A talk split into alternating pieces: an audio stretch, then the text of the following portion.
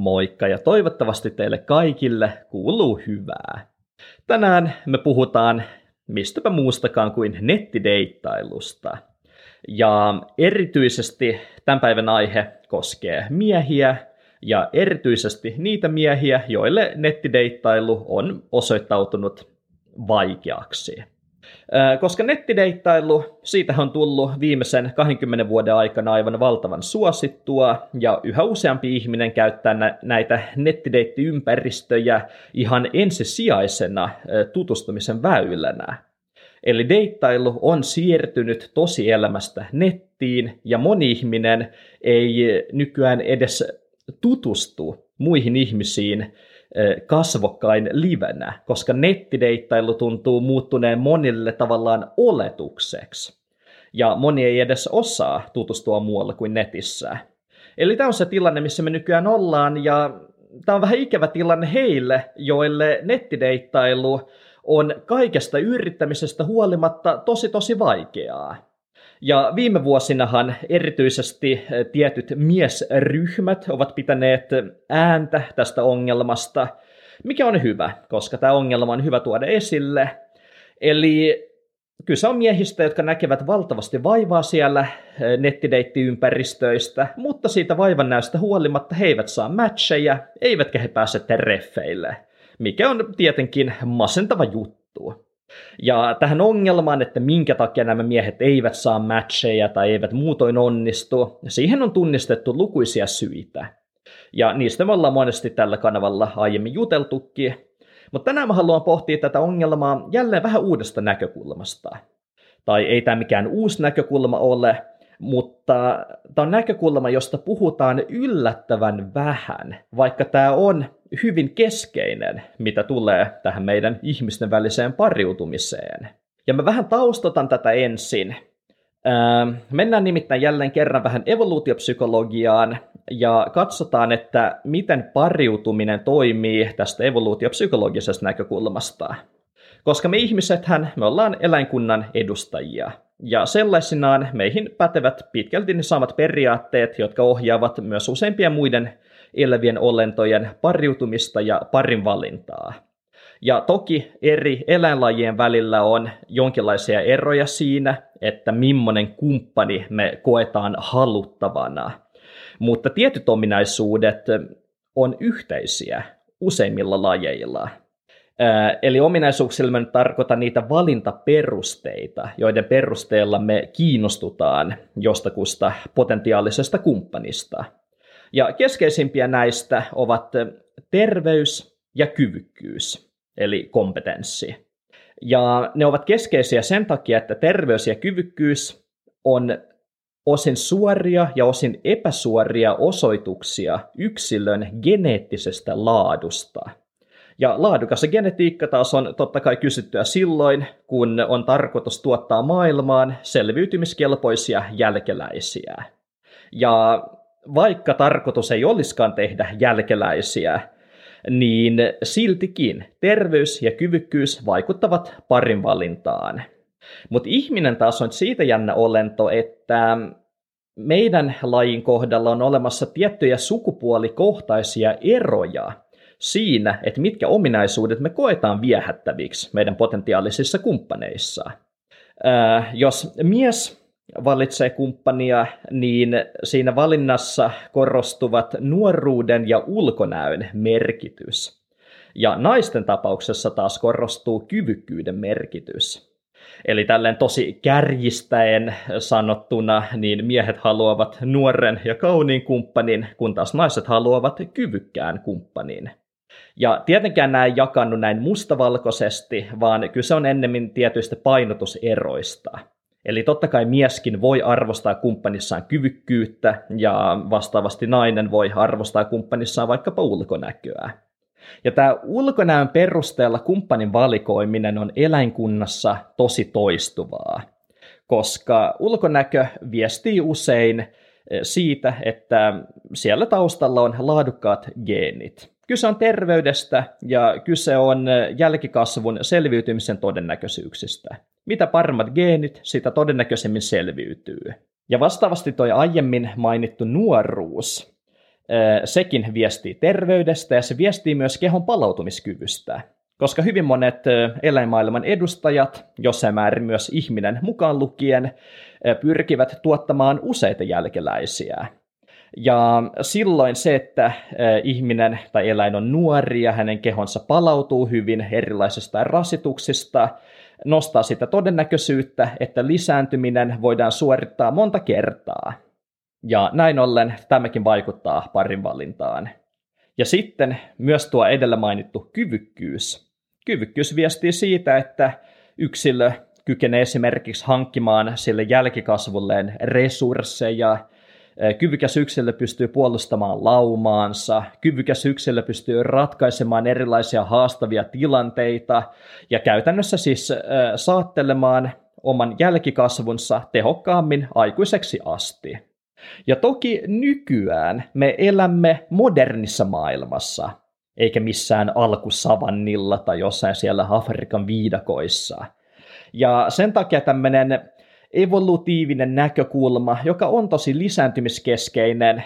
Tämä voi tuntua nykypäivästä katsoen jopa aika vulgaarilta ja ärsyttävältä, koska se typistää tämän pariutumisen koskemaan lähinnä suvun jatkamista – ja kuitenkin moderneina ihmisinä me ajatellaan, että me etsitään itsellemme kumppania nimenomaan elämänkumppaniksi, ja mahdollinen lisääntyminen on siinä usein aika sivuasiaa. Ja sen takia mä vähän tässä alleviivaankin, että tämä evolutiivinen näkökulma on vain yksi näkökulma, jonka kautta me voidaan tarkastella tätä asiaa. Ja on hyvä tiedostaa, että niitä näkökulmia pariutumiseen on monia muitakin. Ja jos me halutaan saavuttaa jonkinlainen täydellinen tai laadukas ymmärrys pariutumisesta, niin totta kai meidän pitää tarkastella sitä pariutumista monesta eri näkökulmasta. Ja tämän sanon lähinnä sen takia, että en saisi vihapostia siitä, kun joku pahastuu siitä, että typistän pariutumisen vain suvun jatkamiseen liittyväksi, koska eihän se sitä tietenkään ole. Mutta Tämä kaikki ei kuitenkaan tarkoita sitä, etteikö tuommoiset kymmenien ja satojen miljoonien vuosien aikana kehittyneet mekanismit siltikin vaikuttaisi meidän parin valintaan. Eli vaikka meitä moderneina ihmisinä kiinnostaisikin ensisijaisesti ihan muut kuin suvun jatkamiseen liittyvät asiat, niin meitä siltikin ohjaa edelleen ne mekanismit, jotka on alun perin kehittyneet tehokasta suvun jatkamista varten – Eli nämä aiheet on pakko ottaa huomioon, jos tätä aihetta haluaa ymmärtää. Ihan sama, että haluaako itse jatkaa sukuaan vai ei. Ja okei, tuossa me puhuttiin siitä, että ö, nuoruus, ulkonäkö ja kyvykkyys on tämmöisiä haluttuja ominaisuuksia ihmisen pariutumisessa. Ja sitten meidän pitääkin kysyä, että tarjoaako nykyiset nettideittisovellukset riittävästi mahdollisuuksia näiden ominaisuuksien esille tuontiin. Ja lisäksi, ohjaaks deittisovellukset käyttäjiään tuomaan näitä haluttuja ominaisuuksia aktiivisesti esille? Ja ulkonäön suhteen vastaus on tosi selkeä. Kyllä tarjoavat. Useimmat suositut deittisovellukset on tosi kuvavetoisia ja ulkonäön esittely on niissä tosi keskeisessä roolissa – Eli siihen omaan deittiprofiiliin saa yleensä useita kuvia, joten sitä omaa ulkonäköään voi tuoda esiin kyllä aivan riittävästi. Mutta sitten taas ton kompetenssin eli kyvykkyyden suhteen asia on hähmäisempi. Et joo, toki sitä omaa kyvykkyyttään voi tuoda esiin vaikkapa kuvissa ja esittelyteksteissä, eli voi laittaa profiiliin vaikkapa kuvia, jossa on itse tekemässä omia töitään tai vaikkapa harrastamassa jotakin taituruutta vaativia harrastuksia. Ja vastaavasti siinä omassa esittelytekstissä voi kertoa kaikesta siitä, eh, mitä osaa tehdä ja missä on taitavaa. Mutta käytännössä tämä mahdollisuus on äärimmäisen alihyödynnetty. Eli useimmissa profiileissa omaa kyvykkyyttään ei tuoda mitenkään esiin. Ja tämä koskee niin naispuolisia kuin miespuolisiakin profiileja, mutta miehille tämä on paljon isompi ongelma, koska naiset valikoivat miehiä paljolti miehen kyvykkyyden perusteella. Ja useimpien miesten kuvissa eikä esittelyteksteissä ole mitään, mikä viittaisi siihen, että kyseessä on kyvykäs mies.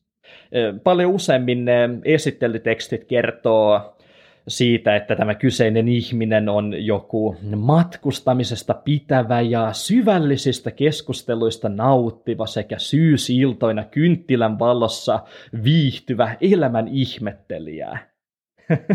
ja toki tämmöiset esittelyt on mukavia, mutta eihän ne mitään kyvykkyyttä tuo esille. Eli jos me oletetaan, että tämän evolutiivisen näkökulman mukaisesti naiset kaipaavat miehiltä vaikkapa kykyä kerätä resursseja, kykyä tehdä töitä, kykyä luoda turvallinen ympäristö perheelle, kykyä tukea vaikeina hetkinä, ratkaista arjen haasteita, tulla toimeen sosiaalisissa tilanteissa sekä vaikkapa kykyä olla mukana lasten kasvatuksessa. Niin tuommoiset deittiprofiilit, mitä mä tuossa kuvasin, ei ole erityisen toimivia. Niissä ei tuoda esiin mitään, mikä kertoisi miehen kyvystä näillä alueilla. Ja tästä näkökulmasta ei ole millään tavalla yllättävää, että monien miesprofiilien on vaikea pärjätä siellä nettideittisovelluksissa. Ja jonkinlainen osaratkaisu tähän ongelmaan voisi olla se, että nämä deittisovellukset suoraan kehottaisivat miehiä tuomaan näitä asioita suoremmin esiin, koska moni mies ei vaan tajua tätä heille ei ole tullut mieleen, että hetkineen, mun ulkonäön lisäksi mun kannattaa esitellä myös mun kyvykkyyksiä. Eikä siinä mitään. Ihan inhimillistä ja ymmärrettävää, että tuommoinen asia saattaa mennä ohi. Niin siksi olisi hyvä, että nettideittisovellukset esimerkiksi tarjoaisi erikseen jotain kenttiä, jotka on varattu vaikkapa omien töiden tai harrastusten tai taitojen esittelyyn. Ja he, jotka ovat nettideittailleet pidempään, saattavat muistaa, että 2000-luvun äh, alkupuolen deittialustoissa tämmöisiä kenttiä usein olikin. Mutta äh, se, että me ollaan siirrytty deittisovelluksessa mobiiliaikaan, on myös johtanut siihen, että deittisovelluksista on tullut tosi minimalistisia. Ja niissä olevista profiileista on samaan tahtiin tullut tosi lyhyitä ja informaatioköyhiä. Eli olisi sinänsä hyvä, että myös deittisovellukset suoremmin jotenkin kehottaisi varsinkin miehiä tuomaan sitä omaa kyvykkyyttään esille. Ja tosiaan tämä evolutiivinen lähestymistapa on vain yksi näkökulma, joka ei tosiaan selitä kaikkea, ja joka yksinään on ehkä aika tämmöinen rajoittava tapa katsoa tätä aihetta. Mutta samalla mä koen, että evolutiivinen näkökulma tuo esiin sen verran keskeisen pointin, että tätä kannattaa vähintäänkin pohtia. Että voisit sä miehenä tuoda sun deittiprofiilissasi enemmän esillä niitä sun omia kykyjä, jotka liittyy näihin pariutumiseen liittyviin asioihin. Eli tämä kyky hankkia resursseja, tehdä töitä, luoda turvaa, antaa tukea, pärjätä sosiaalisissa tilanteissa, kasvattaa lapsia ja niin edelleen – niin onko mitään keinoa, jolla sä voisit tuoda eh, näitä puolia itsestäsi enemmän esille? Et tosiaan tämmöinen pohdinta tällä kertaa. Iso kiitos, että kuuntelit. Toivottavasti tämä herätti ajatuksia, koska mun mielestä tämä on tosi keskeinen näkökulma. Ja mä oon yllättynyt, että tästä puhutaan niin vähän. Mutta joo, on mitä on, niin tosiaan mä toivotan teille jälleen kerran isosti isosti tsemppiä. Muistakaa, että olette loistavia tyyppejä, teillä on paljon annettavaa tälle maailmalle. Eli kuten aina, tehdään parhaamme, koitetaan tsempata omassa arjessamme ja niin edelleen. Törmäilleen taas seuraavassa lähetyksessä. Se on moro.